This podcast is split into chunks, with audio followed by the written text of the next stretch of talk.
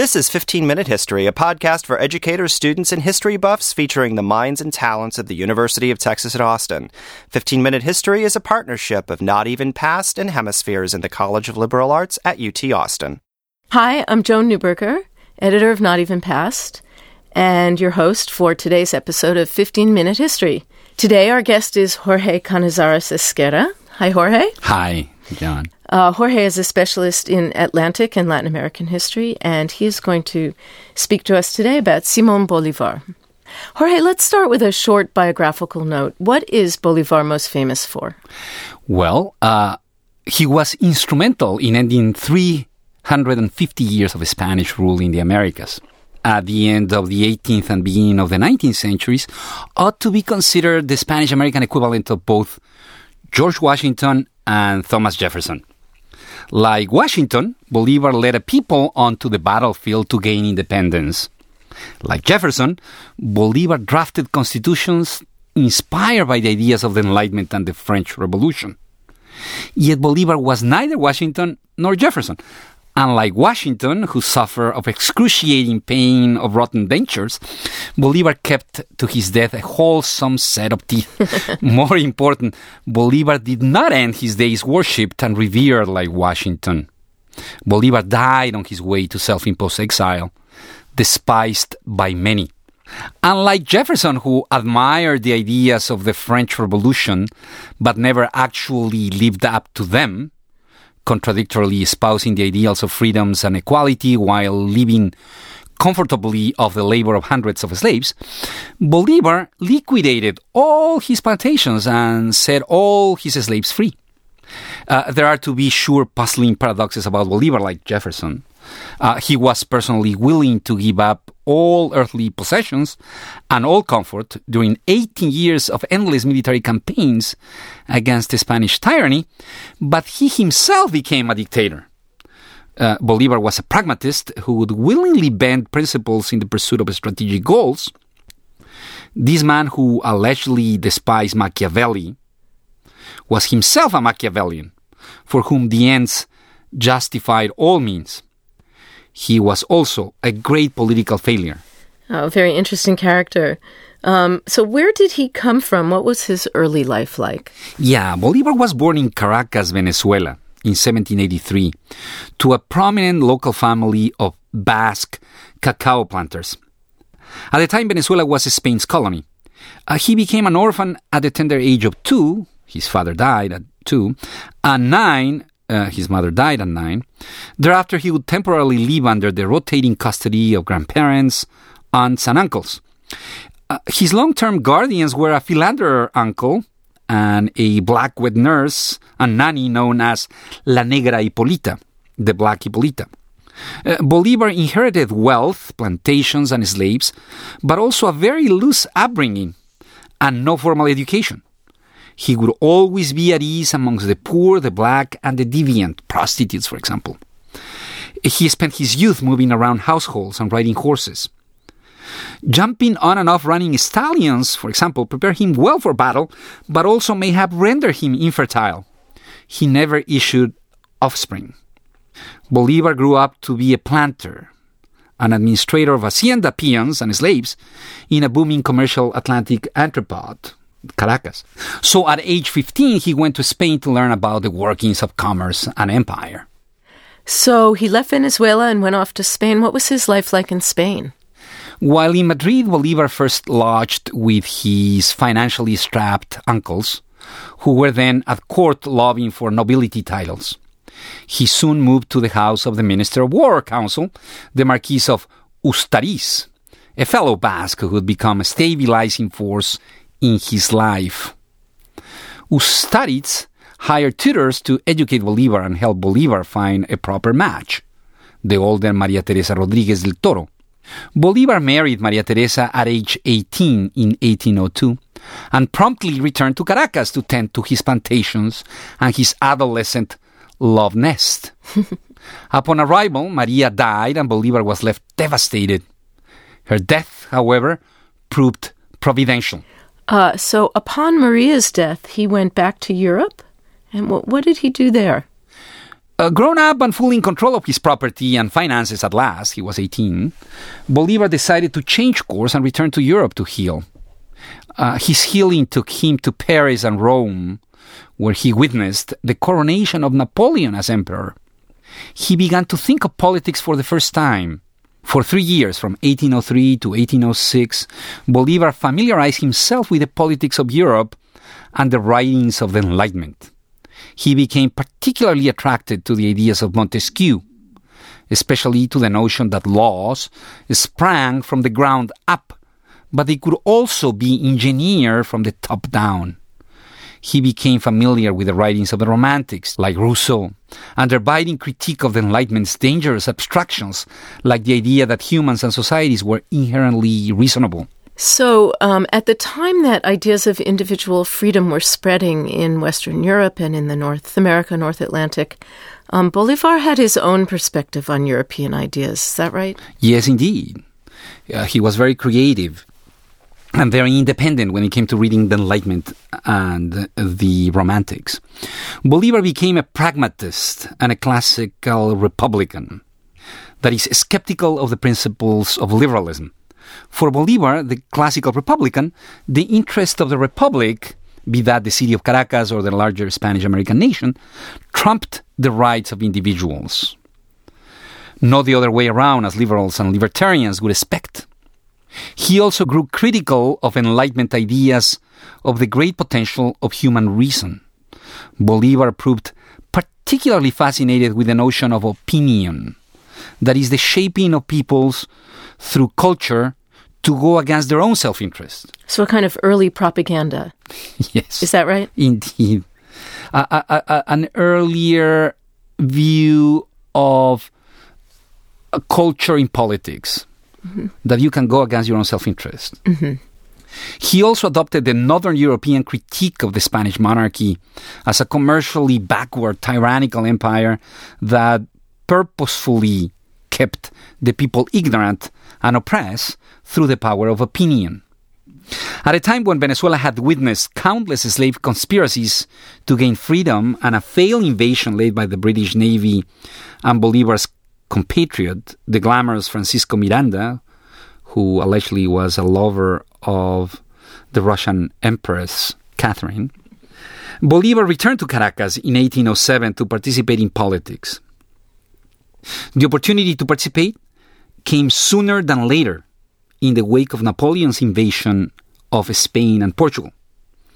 In 1808, Napoleon toppled Ferdinand VII and left the Spanish Empire without a king cities everywhere in the Americas and Spain elected councils, called juntas, which declared Napoleon and the French enemies. Nobody wanted anything to do with Napoleon and the French. These cities also declared their lasting love for the monarchy. Napoleon's invasion made evident where the power of the monarchy really resided, namely in the many cities of the empire. So, how then did Venezuelan powers respond to Napoleon's invasion of Spain? The Venezuelan juntas or city councils declared each city self ruling, autonomous from the new authorities Napoleon had appointed. Most cities did not seek full independence from Spain or consider a future with no monarchs. It was very difficult to think in terms of a republic. They wanted monarchy to survive. Under the leadership of prominent leaders like Bolivar, however, the city of Caracas took a different route. Uh, the junta of Caracas began to press neighboring juntas, or city councils, to unite and declare Venezuela an independent republic, which they did in 1810. So, independent of Spain and also uh, a self governing republic rather than a constitutional monarchy of any Right. Kind. The church and many of the humble poor, including blacks who had benefited from institutions the Spanish monarchy had created for the free color to gain upward social mobility, resented the heavy handed maneuvering of the Junta of Caracas.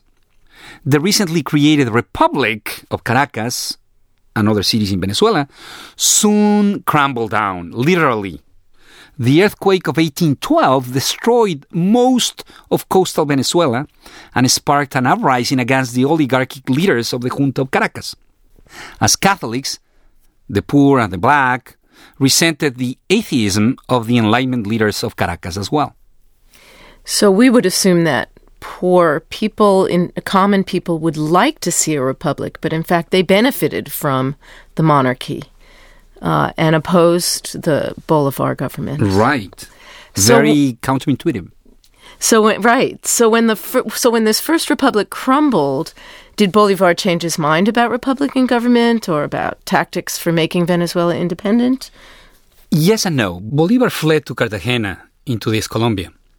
In his Manifesto of Cartagena, Bolivar drew lessons from this failure. One lesson Bolivar drew was that the city council of Caracas had been dominated by liberals, not classical Republicans. That is, by those who privileged individual rights over the interests of the community as a whole. Enamored by, of the abstractions of liberalism, including the defense of individual freedoms and political tolerance, the leaders of the city junta of Caracas, according to Bolivar, had allowed conspirators too much freedom to organize. That is one lesson he drew. Mm-hmm. The second lesson Bolivar drew was that the chances of Spanish America to gain liberty were rapidly growing dimmer. The wars against Napoleon would soon force thousands of Spanish veterans and persecuted priests to cross the ocean and settle in the New World. Were they to come, Spain would regain America by both force and opinion. So Bolivar urged action. He didn't learn anything about the poor and the black supporting monarchy. In Cartagena, Bolivar gained the support of other cities in the interior of Colombia today. Leading a hastily built army, Bolivar crossed the Andes into the highlands of Venezuela and launched a striking campaign, advancing from the rearguard, the south, onto the coastal cities of Venezuela. And he defeated the Spaniards again. The Second Republic was born, one that this time brought the cities of Nueva Granada and Venezuela together, Colombia and Venezuela together. This new republic of 1813, however, was also doomed. Hmm. So things at, this time were changing in Europe too. Soon Napoleon would be defeated and forced out of Spain. Um, how did that affect what was going on in Spain's colonies? In 1814, the Spanish resistance forced Napoleon out of Spain, and King Ferdinand VII came back to rule. The monarch decided to put an end to the electoral and constitutional experimentations initiated by the urban city councils of the empire and sent a large army of veterans of the Napoleonic Wars to Venezuela and Colombia. The army came and struck an allegiance with the free color cowboys from the plains of Venezuela and Colombia, who quickly dismantled the new republic. So in 1815, Bolivar had to flee again. This time he fled to Haiti. The wars and the visit to Haiti finally opened up Bolivar's eyes. To win, he needed to bring the poor and the blacks to his side. That is the pragmatism. It is not due to principle, it's his pragmatism that is moving him to undo slavery. He would have to set free his own slaves and offer other slaves freedom through participation in his armies. He would also have to draw a clear line between locals and foreigners in warfare. All Spaniards would be killed, no questions asked.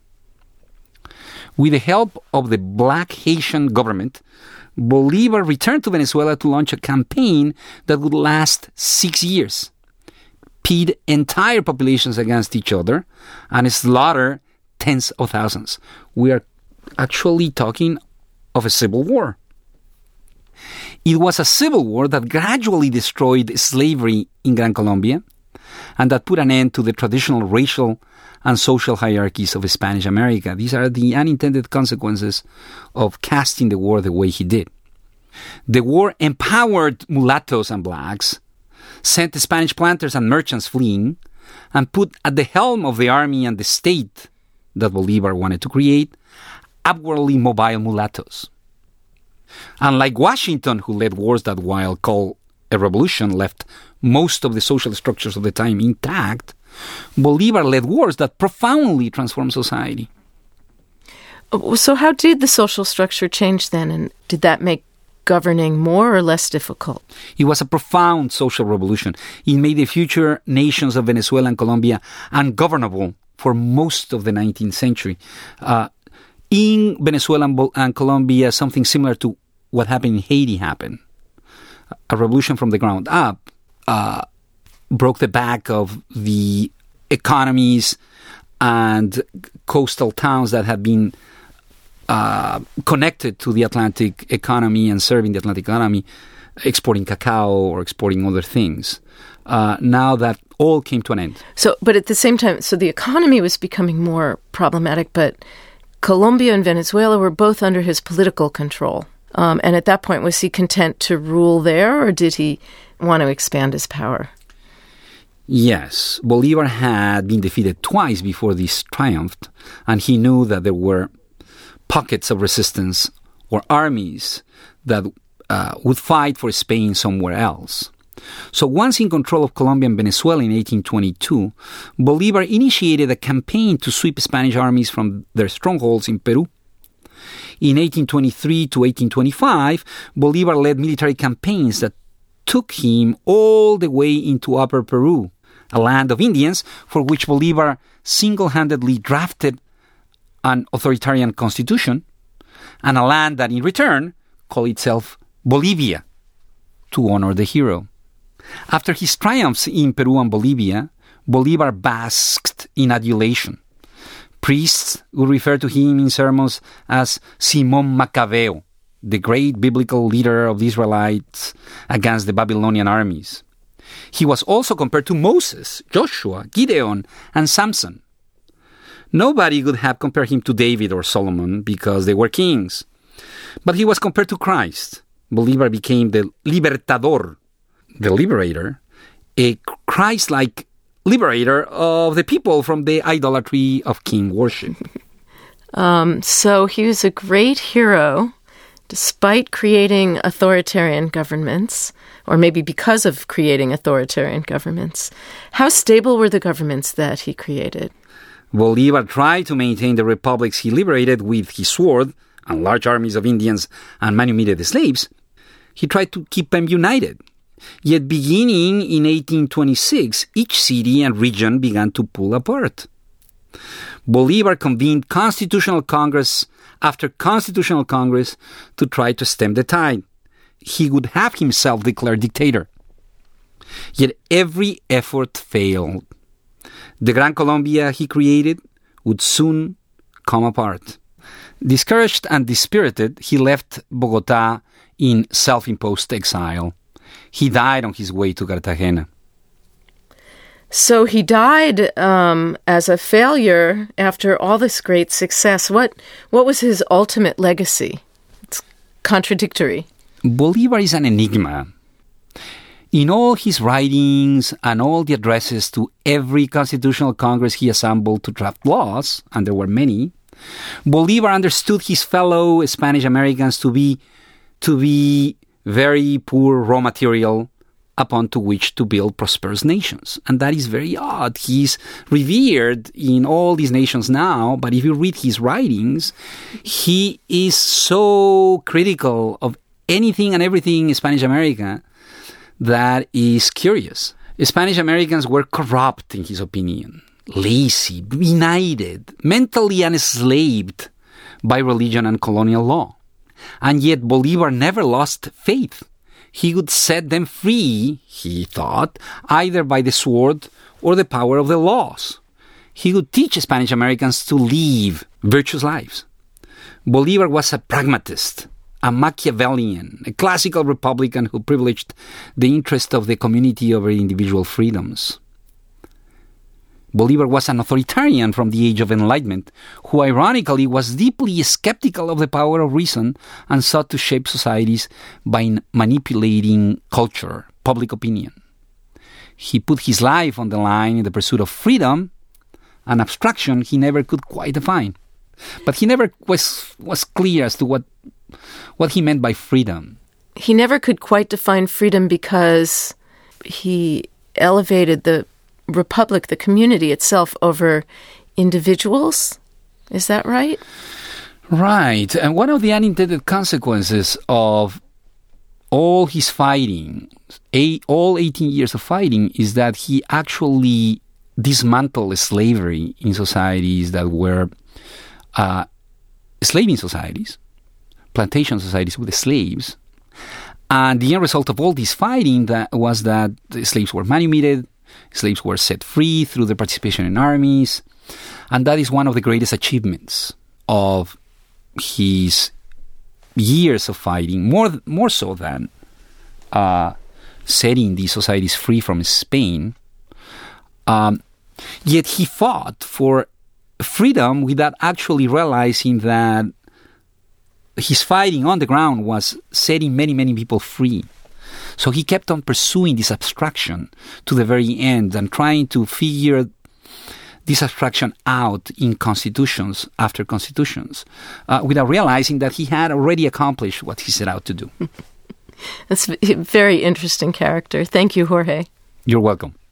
If you have a suggestion for a topic you'd like to have us talk about on an upcoming episode of 15 Minute History, go to our website, blogs.utexas.edu backslash 15 minute history, that's one five minute history, and click on the Contact Us link in the right sidebar. The opinions and views expressed in today's episode are not representative of the University of Texas at Austin or any of its constituent bodies and are solely those of the people who spoke them.